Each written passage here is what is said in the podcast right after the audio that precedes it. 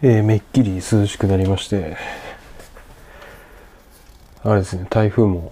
台風この前すごかったですね。えー、今日はですね9月21日になりました、えー、夜のん、えー、0時18分を回ったところです。えー、なんか日付またいで収録ってなんか初めてかもしれないですね。池尻ハイキングクラブのプルンとした何か、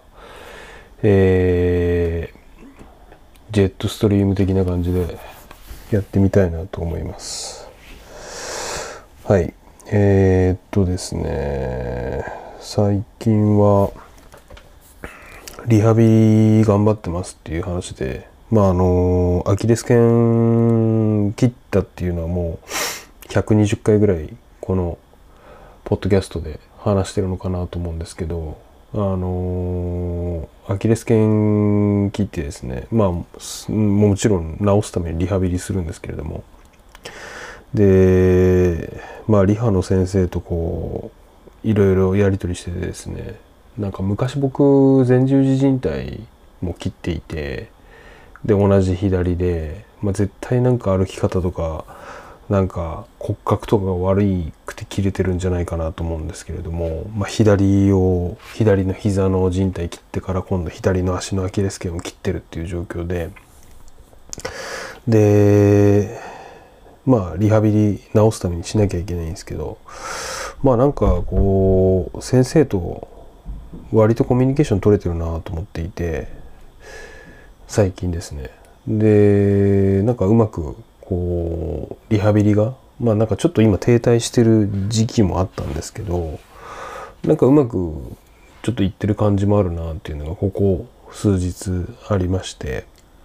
えー、なんでまあちょっとそれで結構いろいろ思い出したこともあって、まあ、今回それについて話してみようかなと思うんですが、まあ、なんか以前そのツイッターでですねまあ、あの今後話して、えー、ようかなと思うネタはこちらですみたいな感じで何だったっけかな。ハゲの予防法とかビジュアル系列伝とかうーんなんかそういう感じでなんかいろいろ飛距離のあるテーマを書いてたかなと思う書いてて書いてたか。ツイッターなんで書いてたかなと思うんですけれどもまあその中にこう医者と話すスキルっていうですねあテーマあったなっていうことをそのリハの先生と、えー、いろいろ話してる時に思い出しましてまあ次回はちょっとこれ話してみようかななんていうふうに思って、えー、今日は、えー、あれですね医者と話すスキルっていうことについて話してみたいなと思います。まあなんでお前医者と話すスキル話せるん話せるねんみたいなことなんですけれどもちょっとなんかすげえすいません今窓開けっぱなしであれしてたんですけどなんか外で歌ってる人いるんでちょっと今窓閉めますね。少しお待ちください。怖いわ。って感じでなんでお前あの医者とそんな話せるスキルを偉そうに語れるねんっていう話なんですけれども僕ですね、えー、通通算じゃないな。4回5回ぐらい手術してましてで まあ大小合わせてなんですけれども、まあ、生まれて初めての手術はですね、えー、イベントの現場で足をパックリ切ってしまってあの救急病院で縫ってもらったっていう。でそれも今通ってる病院なんですけどあの余談ですが。であとはなんか検査のためになんかこうちょっと言えない言えないっていうかなんか手の指に彫刻刀みたいな刺すっていう手術とか。であとはまあその膝の前十字とかまあちょっと首に、えー、しこりがありまして、えー、それを切除する手術とか。まあまあ5回、まあ、大小まあ大きいっていうか、まあ、前麻の手術でいくと4回ぐらいやってまして。まあなんかそうするとですねまああの多分僕今39歳なんですけれどもまあ同じ39歳よりはその大学病院のですねその手術をするような、まあ、医師とのコミュニケーションは、まあ、取ってる方なんじゃないかなというふうに思いましてでこれはこう皆さんに共有したら、まあ、少しはお役立ちになるのかななんていうふうに思って、えー、と今日は、まあ、そのテーマについて話してみたいなと思います。でまあ医者と話すスキルって何なのっていう話なんですけれどもまあなんかスキルっていうかなんか心構え的な感じなのかなと思っていてで、まあ、いくつかポイ、まあ、3つぐらいあると思うんですけれども、えー、とまず1つ目が、まあ、スキルっていうか心構えって感じなんですけれども、まあ、お医者さんお医者さんだってお医者さんってその何て言ったらいいんですかねサービス業じゃねえよっていう前提を忘れそうになるんですよね。なんか、うん、お医者さんってなんかこうお金払ってそのサービスをこう受けさせてもらうっていうものではないような気がしていてでもなんかこう大学病院とか入院してて看護師さんとかにこう怒鳴ってるおじさんとかもいるわけででなんかそういう人ってもしかするとそのお金を払った対価で何かサービスを受けさせてもらうみたいな。なので病気に関してもなんで治んねんだよこの野郎っていうお金払ったじゃ払ってんじゃねえかみたいな感覚になりがちになってしまってんのかなというふうに思っていて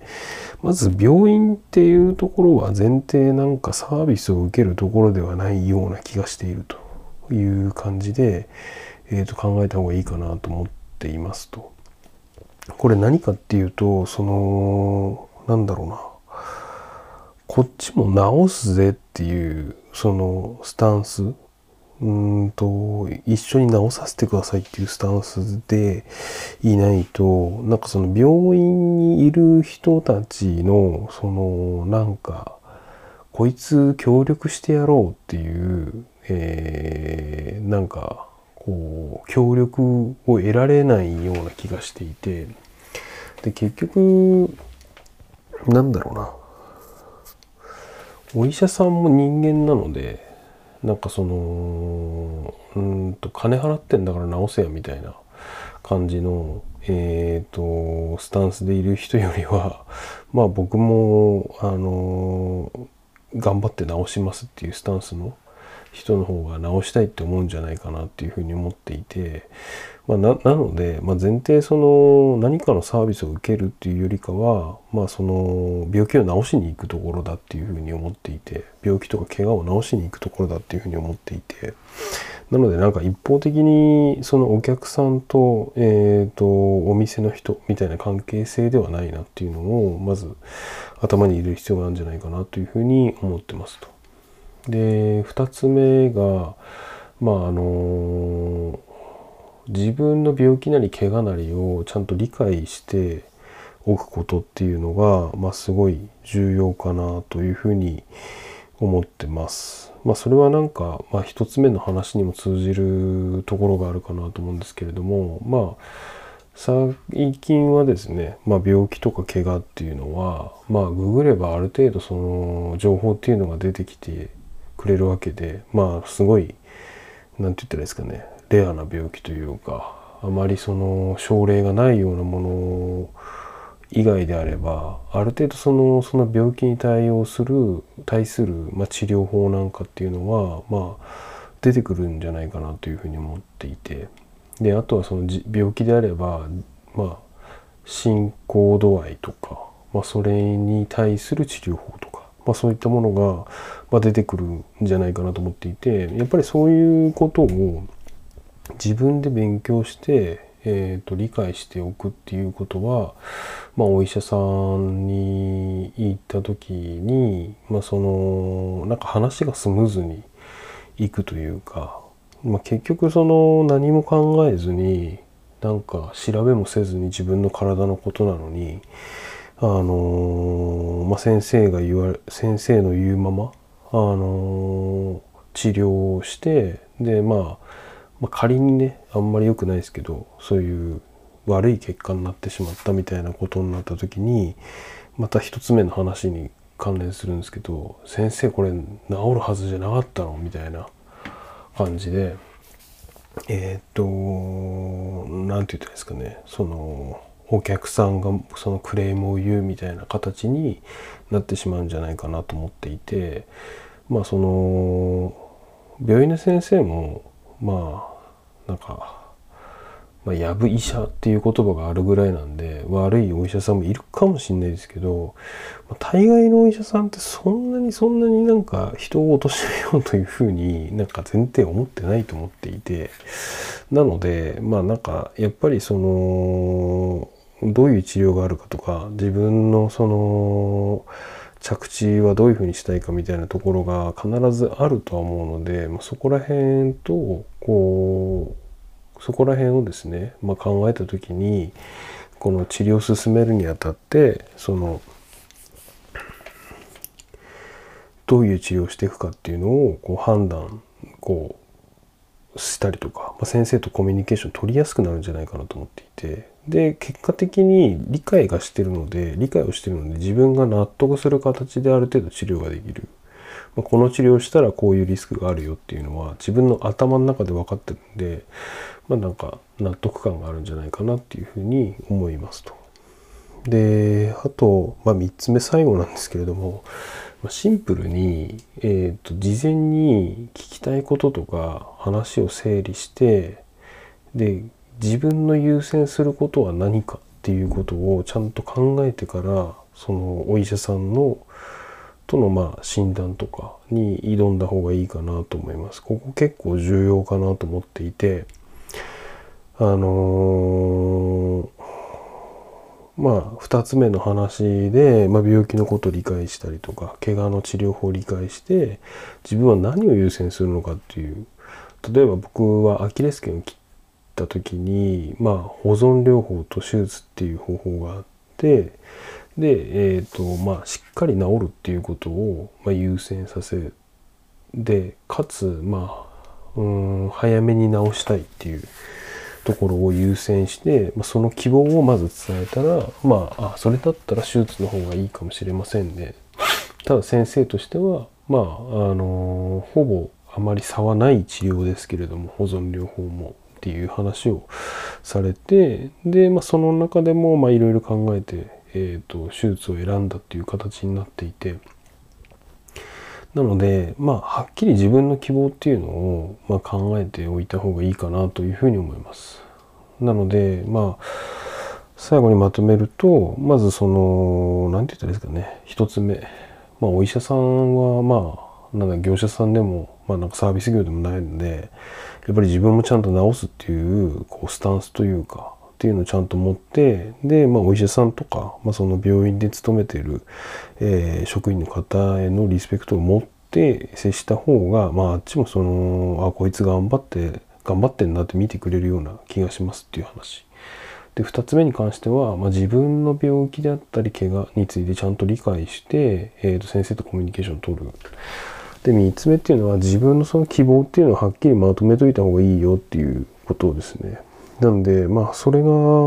まあ、あの、まあ、医者と話すスキルって言ったんですけれども、スキルっていうか、まあ、心構えみたいな感じなんですかね、話してみたら。うん、なのかなっていうふうに思います。やっぱり自分の体なんで、えっ、ー、と、まあ、病気や怪我になりたくないんですけれども、なった時っていうのは、まあ、最大限ちゃんとその理解してで自分の優先するものをこう整理してでお医者さんと話してっていう感じがいいのかなというふうに思います。まあねそこで変な先生だったらあれこんな治療しないのにとかまああとそのえこういう進め方ってこういうリスクなかったんだっけっていうふうに質問もできるんで、まあ、会話がこう成り立ってくるというかで先生とか、まあ、あの看護師さんもあこいつ知ってんなっていうふうに思ってくれるので、まあ、よりコミュニケーション取りやすくなるんじゃないかなっていうふうに、えー、と思います。はい。ということで、えー、深夜に話すテーマなのか何なのか分かんないんですけれども、えー、と今12時0時32分ですね。えっ、ー、と今日は医者と話すスキルちょっとこう眠いんでうまく喋れたかわかんないんですけれども、えーと、医者と話すスキルというか病院でのこうスタンスみたいな話を、えー、させてもらいました。はい。ということで、刑事ハイキングクラブのプルンとした何か、えー、以上で終わりにしたいと思います。連休の間ですね。はい。えー、もう今週末も連休雨降りそうっていうことなんですが、まあ、あの、皆さんゆっくり過ごしてもらえればなと思います。番組の感想は、ハッシュタグ、池にプル、えー、漢字の池にプルで、えー、つけて感想いただけるとモチベーションになるんで嬉しいです。はい、ということで以上となります。それでは。